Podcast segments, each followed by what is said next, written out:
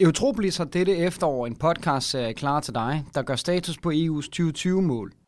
Der er fem vækstmål, som blev formet i 2010, og vi er dermed midtvejs i processen. Serien er blevet til med støtte fra Europanævnet. Tak for det, og velbekomme.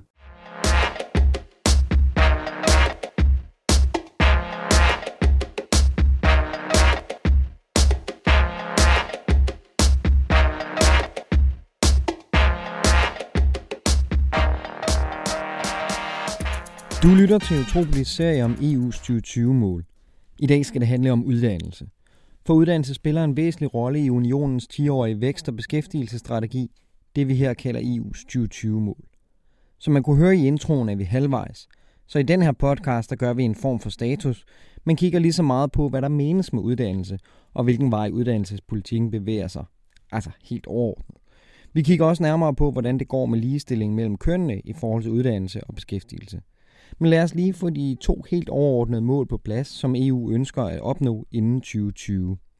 Det første mål er, at antallet af unge, der forlader skolen før tid, dropper ud eller lignende, skal under 10 procent. Det andet mål er, at mindst 40 procent af de 30-34-årige skal have en videregående uddannelse. Det kan jeg selvfølgelig ikke klare alene, og derfor har jeg til at hjælpe mig gennem podcasten blandt andet øh, allieret mig med ham her. Jakob Fuglsang, uddannelsesredaktør på Politikken. Det forholder sig sådan med EU's 2020-mål, at alle lande har deres egne nationale målsætninger. Jeg spurgte Jakob Fuglsang om hans vurdering af målene, og om de er ambitiøse nok set med danske øjne, for vi har valgt nøjagtigt de samme målsætninger som EU. Kunne vi være mere øh, ambitiøse end øh, summen af lande? Det kunne vi selvfølgelig godt, men jeg vil egentlig sige, hvis man hører på, hvad der bliver sagt, så er vi egentlig meget ambitiøse. Vi vil i Danmark alle de rigtige ting i forhold til EU. Vi vil meget gerne både være et videnssamfund og et produktionssamfund, og prøve på at finde balancen imellem de to ting. Øh, og på den måde har den danske uddannelse til alle strategi, som man jo har haft igennem generationer og skiftende minister, jo egentlig, øh, kan man sige, nu kommet på europæisk plan, og også på den måde fundet et europæisk udtryk. Jakob er klippet inde på det, der kaldes videnssamfundet, som er en måde at beskrive det samfund, vi lever i, i modsætning til industrisamfundet. Og det lyder flot, det gør det men ikke lige så flot som den strategiske ramme, der omgiver de konkrete målsætninger. Der er nemlig fire overordnede strategiske principper, som skal guide de enkelte lande i deres bestræbelse på at opnå målene. De lyder sådan her. Virkeliggørelse af livslang læring og mobilitet. Højere kvalitet og større effektivitet i uddannelsen. Lige muligheder for alle. Social samhørighed og aktivt medborgerskab fremme af kreativitet og innovation, herunder iværksætterkultur på alle uddannelsesniveauer. Jeg bad Jakob helt overordnet forklare mig, hvad dansk og europæisk uddannelsespolitik går ud på, og så bad jeg ham komme nærmere ind på det her med videnssamfundet.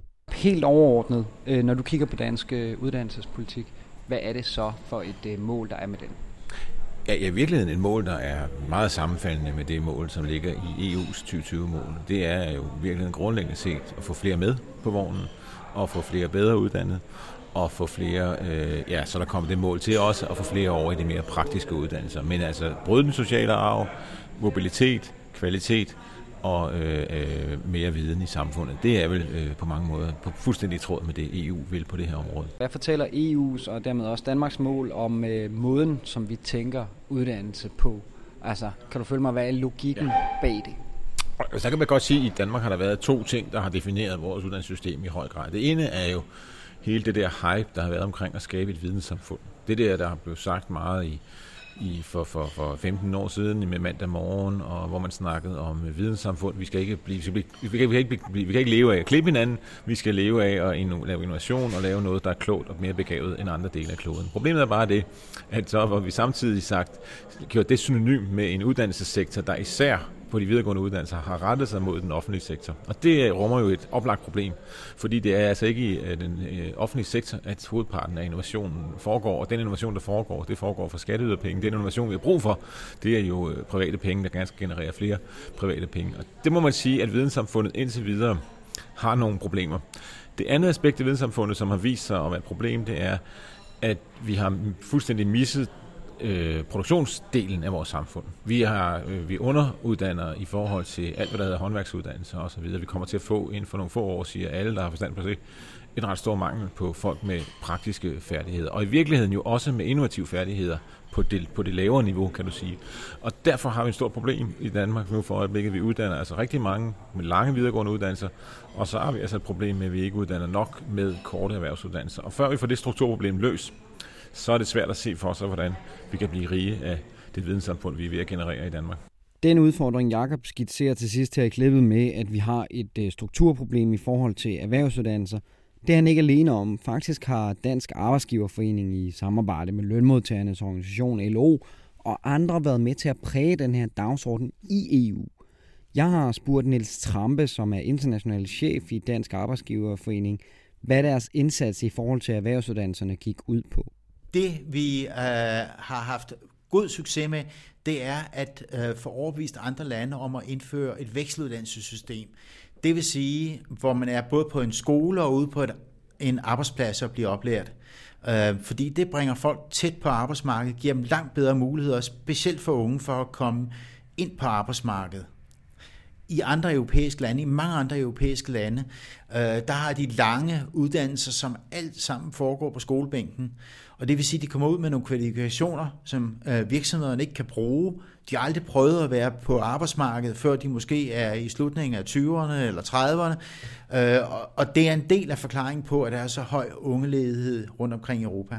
Når de unge så i, som led deres uddannelse er ude på en virksomhed, jamen så, så fortæller virksomhederne jo dem og viser dem, hvad det er for nogle kvalifikationer, virksomheden har brug for. Og samtidig så spiller det jo også tilbage øh, på skolerne, fordi de unge skal jo så altså, kræve af deres skoler, at de får de grundforudsætninger, der er brug for, når de kommer ud på arbejdspladsen og skal oplæres derude. Så der kommer simpelthen et samspil mellem virksomhederne og uddannelsesinstitutionerne, og det er vejen frem. Det, der er afgørende, det er, at det er en kvalitetsuddannelse, man giver. Øh, det er ikke nok, at man bare laver sådan, at man går fra en skole til en virksomhed. Der skal også være noget reel oplæring i det. Øh, og der har vi sakket lidt bagud i Danmark, men nu forsøger vi at rette op på det igen, sammen med fagbevægelsen og regeringen. Jeg spurgte også Niels, hvordan det kunne være, at det, den her kamp for vækstuddannelse var kommet igennem på et europæisk plan. Hvorfor det var lykkedes? Det er faktisk stort set den eneste reform, øh, man har kunnet blive enige om blandt alle EU-lande. Øh, der er masser af andre reformer på arbejdsmarkedet osv., øh, hvor man i realiteten er vildt uenige om, øh, hvordan arbejdsmarkedet øh, skal konstrueres. Men lige præcis den her dagsorden, som vi var med til at sætte sammen med LO for et par år siden, det, det lykkedes at få alle til at blive overbevist om det. Og vi gjorde det blandt andet ved at lave en forhandling mellem de europæiske arbejdsgiver og de europæiske fagforeninger, hvor vi blev enige om, at det her var et godt system, som vi skulle være med til at udbrede. Det Niels taler om her, og selvfølgelig er interesseret i, er uddannelse, som retter sig mod arbejdsmarkedet. En dagsorden, vi efterhånden har været vidne til længe, nemlig at uddannelserne skal være erhvervsrettet. Men skal vi så se uddannelsespolitik som beskæftigelsespolitik? Efter vores mening, så er det jo en integreret del øh, af hinanden, så øh, man må ikke tænke uddannelsespolitik uden samtidig at tænke arbejdsmarked. Øh, Altså i hvert fald, når vi er altså, øh, udover sådan det helt start, hvor man starter helt nede i folkeskolen, altså så skal de to ting simpelthen tænke sammen. Øh, altså folk skal se det som et formål med deres uddannelse, de faktisk skal ud og bruge det, de lærer i virkelighedens verden. Og det er ikke bare noget, de skal øh, lære, fordi der er nogle lærere, der siger det, øh, og der er nogle karakterer, der skal opnås. Øh, de skal se perspektivet i det, de lærer i forhold til resten af deres liv ude på arbejdsmarkedet. Jeg spurgte også Jakob Fuglsang, uddannelsesredaktør på Politiken, om det samme. Han mener også, at vi skal tage uddannelser, vi kan bruge til noget. Men han ser også en udfordring i samspillet mellem uddannelsespolitik og beskæftigelsespolitik. Han svarer her med konkret henvisning til de før omtalte erhvervsuddannelser. Det er faktisk et rigtig, rigtig godt spørgsmål, fordi en af de ting, der går galt, og også går galt på europæisk plan, men også går galt i den danske uddannelsespolitik, det er jo, at vi nogle gange tror, at, at øh, uddannelsespolitik og beskæftigelsespolitik øh, er to sider samme sag. Det er det bare ikke i praksis, fordi hvis du prøver på at forene dem, så får du risikeret at få dårlig uddannelsespolitik og dårlig beskæftigelsespolitik. Vi ser det meget kontant på erhvervsuddannelserne, som jo, hvor man fra uddannelses uddannelsespolitisk vil man gerne løfte dem og give dem mere prestige og give dem større fagligt indhold, men i praksis bliver uddannelserne også brugt som det, man kalder uddannelsespålæg. Det, det er måden, man får penge på, hvis man er under 30, så skal man møde op på en, videre, på, på en erhvervsuddannelse hver dag. Problemet ved det er jo, at der kommer nogle utroligt demotiverede unge ind, der kun kommer ind, fordi de skal have en offentlig ydelse. Og det får de unge ikke særlig meget ud af, hvis ikke man gør noget andet for dem, støtter dem med mentorordninger eller hvad det nu kan være. Og dels så sker der altså det, at vores erhvervsuddannelser er blevet, øh, hvad de selv kalder socialkontorer, i nogle tilfælde langtidsparkering for arbejdsløse, og hvad man nu end kalder det. det. Det hænger ikke sammen, hvis man vil, hvis man for alvor vil øh, øge øh, fagligheden og, og ambitionsniveauet på erhvervsdanserne, så er man nødt til at sige, så må beskæftigelsespolitikken, det hvor vi presser folk hen, der ikke har fundet et arbejde af dem selv, der skal findes nogle andre tilbud til dem. Så kan det være, at de bagefter, efter at have gennemgået nogle andre tilbud, produktionsskoler, eller hvad vi nu kalder det, kan komme ind på øh, den uddannelse. Men de kan man bare ikke tro, at man kan tage et menneske, der har ligget tre eller fire år på sofaen med fjernbetjening i hånden, og for nogens vedkommende har alkohol eller hasmisbrug, og så smide dem ind på en uddannelse, og så tro de af sig selv kan trække sig op med hårrøddene. Det går ikke, og det ser vi altså rigtig mange eksempler på, og det risikerer at skade mere, end det gavner. Man må derfor tro, at vi kan lære noget af de andre europæiske lande på det her punkt. Det spurgte jeg Niels Trampe om, og han øh, svarede på den her måde her. Jamen altså, det vi kan lære, det er, at der er nogle lande, for eksempel Tyskland, øh, Schweiz, som har været langt bedre til at øh, fastholde øh, erhvervsuddannelsen som en karrierevej for unge mennesker. Altså noget, som bliver opfattet som kvalitet, noget som øh, for unge, der gerne vil noget. Øh, og der har vi jo sagt det bagud i Danmark igennem en overrække. Det er simpelthen, vores system er blevet forsømt. Så der, har vi, der kan vi lære noget af tyskerne, som har næsten halvdelen af de unge, der går den her vej øh, med en erhvervsuddannelse. Og i Danmark, der er vi jo langt, langt bagud i forhold til det, desværre. Selvom Nils Trampe mener, at vi er bagud på point, så står det måske ikke så galt til, som det lyder med Danmark, set i forhold til Europa. Jeg spurgte Jakob Fuglsang, hvordan han ser Danmark i sammenligning med andre europæiske lande og EU mere generelt. Hvad det angår, går det jo ikke så tosset. Altså det må man sige. Vi har stadigvæk øh, en, øh, en, en, altså, vi har stadigvæk nogle uddannelser, der er konkurrencedygtige. Vi har stadigvæk nogle, nogle øh, kandidater, der faktisk kan konkurrere øh, ude internationalt. Så i det, i det ser jeg ikke de helt store advarselslamper, fordi nogle af de krisetegn, vi har i vores videregående uddannelsessektor, dem har man jo også øh, i andre lande. Men det er klart, at vi er ikke de bedste, og vi er heller ikke på vej til at blive de bedste, hvis ikke vi øh, ændrer vores øh, uddannelsesstruktur på nogle ret afgørende områder. Jeg spurgte ham også, hvordan de effektiviseringer, vi ser på uddannelsesområdet, hænger sammen med at lave langsigtede målsætninger, som de her 2020-mål EU har. Eller med andre ord, hvorfor vi ikke investerer frem for at effektivisere. Ja, det er del også et øh, stort og spændende spørgsmål, du stiller der. For ja, vi har selvfølgelig effektiviseret vores uddannelsessektor, men omvendt er den jo ikke blevet effektiv. Vi er stadigvæk dyre, både hvad angår skoledelen og hvad angår ungdomsuddannelserne. Hvad angår de videregående uddannelser, er vi også dyre, og det skyldes jo flere forklaringer. Det er fordi, vi er dyrere end mange andre steder, og det gælder lønnen og alle mulige andre strukturer, men det skyldes også, at vi har valgt at have en ret stor del af vores øh, uddannelsesudgifter, der går til pastaskruer, populært sagt, der går til øh, uddannelsesstøtte til de studerende. Og det tror jeg jo er en meget vigtig del af den danske selvforståelse. Vi er glade og stolte af, at vi har det. Men i det samlede billede, når vi har ekspanderet vores uddannelsessektor så meget, så er der i hvert fald rigtig mange, der er bekymrede i Danmark og siger, prøv at høre, vi har simpelthen ikke råd til det her. Hver gang du logger en ekstra ind på en videregående uddannelse, så har du jo altså vedkommendes udgifter både til uddannelse og til SU'en i 5-6 år. Det er rigtig, rigtig mange penge.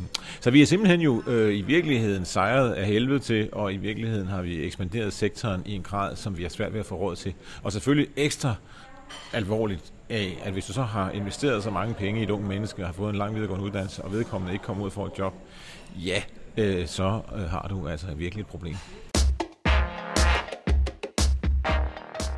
En af de områder, hvor vi måske kan gøre noget er i forhold til køn. Jeg har nemlig besøgt Lynn Roseberry, som er lektor på CBS og det, der hedder Equal Opportunity Officer.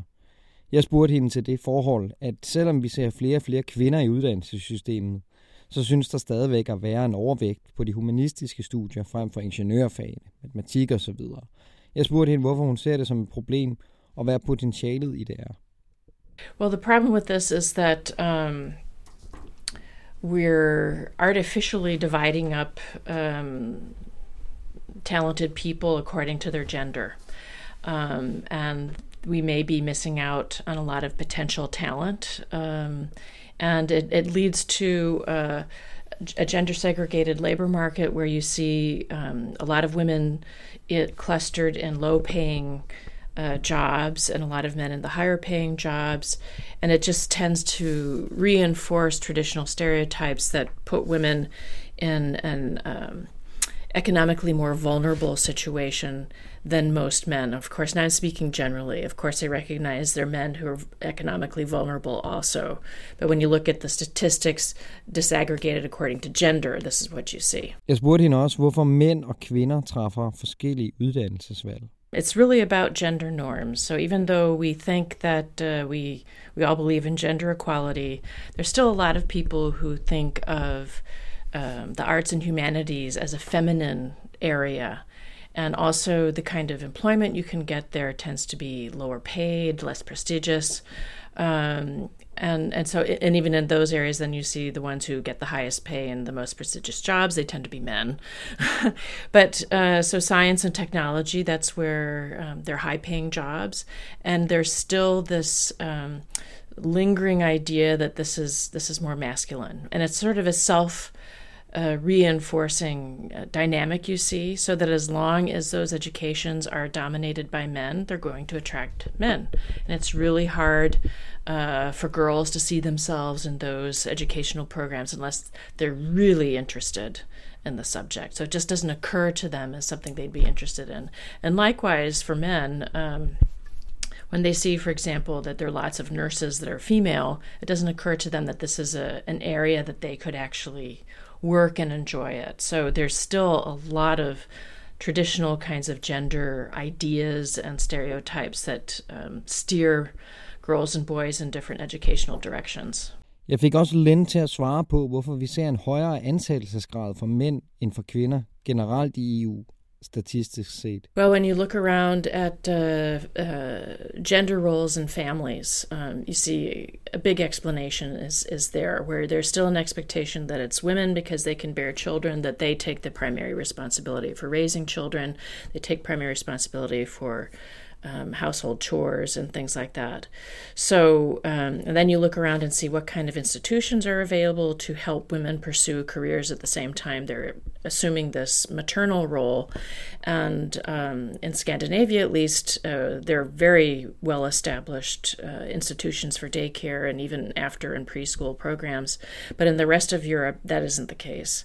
So there, there are, there's a lot to do still around recognizing that there are usually two people involved in having children. There's usually a father and usually a mother, and the pattern we're seeing in gender segregation in the labor market has very much to do with their continuing to operate on the basis of a uh, labor market model that's based on the period of industrialization in the 1800s.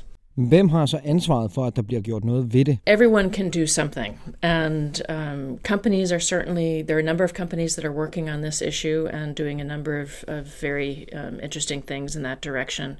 But if we really want to see change, it needs to come from the policymakers. The, the biggest progress I've seen is in countries where um, there are policies that support the gender equality agenda. Lynn Roseberry mener altså, at det er op til politikerne at gøre noget ved det. Men hvad skal der til? We need to recognize that uh, supporting families is a collective responsibility. It's not an individual responsibility. That our welfare depends on adult men and women working and developing their talent to an equal degree and not uh, somehow filtering out women from from participating in, in our economies but recognize this is a common d- dilemma and that we need to share it and that it's something that benefits all of society. So I'm in favor of uh, publicly subsidized daycare institutions. I'm in favor of any kind of initiatives that support fathers and their desire to take time to take care of their children and allow their uh, female partners to go back to work as necessary. So it's the it's things like that I think that are needed at the policy level. Der skal altså politisk handling til. Men lad os lige gå tilbage og se på 2020-målene. Antallet af unge, der forlader skolen før tid, skal under 10 procent, og mindst 40 procent af de 30-34-årige skal have en videregående uddannelse. Hvordan går det så? Jamen ifølge en statusrapport fra kommissionen vil de her to mål stort set kunne nås frem til 2020. Andelen af unge, der dropper ud eller forlader skolen for tidligt, er nemlig faldet fra 15,7 procent i 2005 til 12,7 procent i 2012, og halvdelen af alle lande i EU har allerede nået deres mål, eller er meget tæt på. Selvom en del af faldet forklares med en vanskeligere beskæftigelsessituation i kølvandet på finanskrisen, er der også tegn på, at det er en strukturel ændring, der er kommet for at blive. Kigger vi så på målet om, at 40% af de 30-34-årige skal have en videregående uddannelse, jamen så går det også godt. Andelen med en videregående uddannelse er nemlig steget fra 27,9% i 2005 til 35,7% i 2012. Også dette mål forventes at være nået i 2020. Men giver det mening med statistiske mål opsat på den her måde? Ikke ifølge Niels Trampe fra Dansk Arbejdsgiverforening. Altså, vi er ikke så glade for de der sådan rent øh, skematiske tal for, hvad man skal nå. Altså, det der er det afgørende, det er kvaliteten i uddannelsen. Altså, det er ikke, at øh, der er en masse unge, der får nogle lange uddannelser, øh, som så viser sig, at de ikke kan bruge til noget som helst bagefter. Det er kvaliteten i uddannelsen. Det er noget, som de kan bruge, når de skal ansættes ud på en virksomhed. Det er det, der er afgørende. Så derfor har vi øh, været i gang sammen med Dansk LO med at overbevise andre om at justere de her mål, sådan så at der er fokus på kvalitet og ikke på sådan nogle matematiske mål for, hvor mange og hvor lang tid man skal gå i uddannelsessystemet. Men hvad skal der så ske fremadrettet? Jeg giver for sidste gang ordet til politikens uddannelsesredaktør Jakob Fuglsang. Hvis bare vi gør det, vi siger, hvis bare vi virkelig tror på, at vi kan få brudt den sociale arv, hvis vi tror på, at vi kan forbedre vores erhvervsuddannelse, vi har forsøgt jo med en erhvervsuddannelsesreform, om den virker eller ej, ved vi ikke endnu. Hvis vi kunne få de øh, videregående uddannelser til at komme i nærheden af nogle af de øh, ting, der bliver sagt i skoletalerne, ting, der bliver sagt omkring, hvordan vi prioriterer undervisning for eksempel. Mange danske videregående uddannelser prioriterer undervisning for lavt i forhold til andre aktiviteter. Så kommer vi derhen, hvor vi faktisk gør det, vi siger, Jamen så vil jeg sige, så er vi faktisk et langt stykke hen ad vejen. Men det jeg oplever som uddannelsesdirektør på politikken, det er altså tit, at der er en ret lang afstand imellem, hvad der bliver sagt. Og det gælder i virkeligheden både på det overordnede politiske plan, men det gælder altså også hele vejen ned igennem uddannelsessektoren, at der faktisk er et stykke vej fra, hvad man siger, og så hvad man reelt leverer. Og med de ord er vi ved vejs ende. Du kan se og høre meget mere til Utropolis på Facebook, Twitter, Instagram og selvfølgelig bfood.dk Programmet her tilrettelagt og produceret af undertegnet Mathias Lund Schøtz. I redaktionen var det Marie-Louise Gammelgaard Larsen og Søren Dahl. Vi høres ved.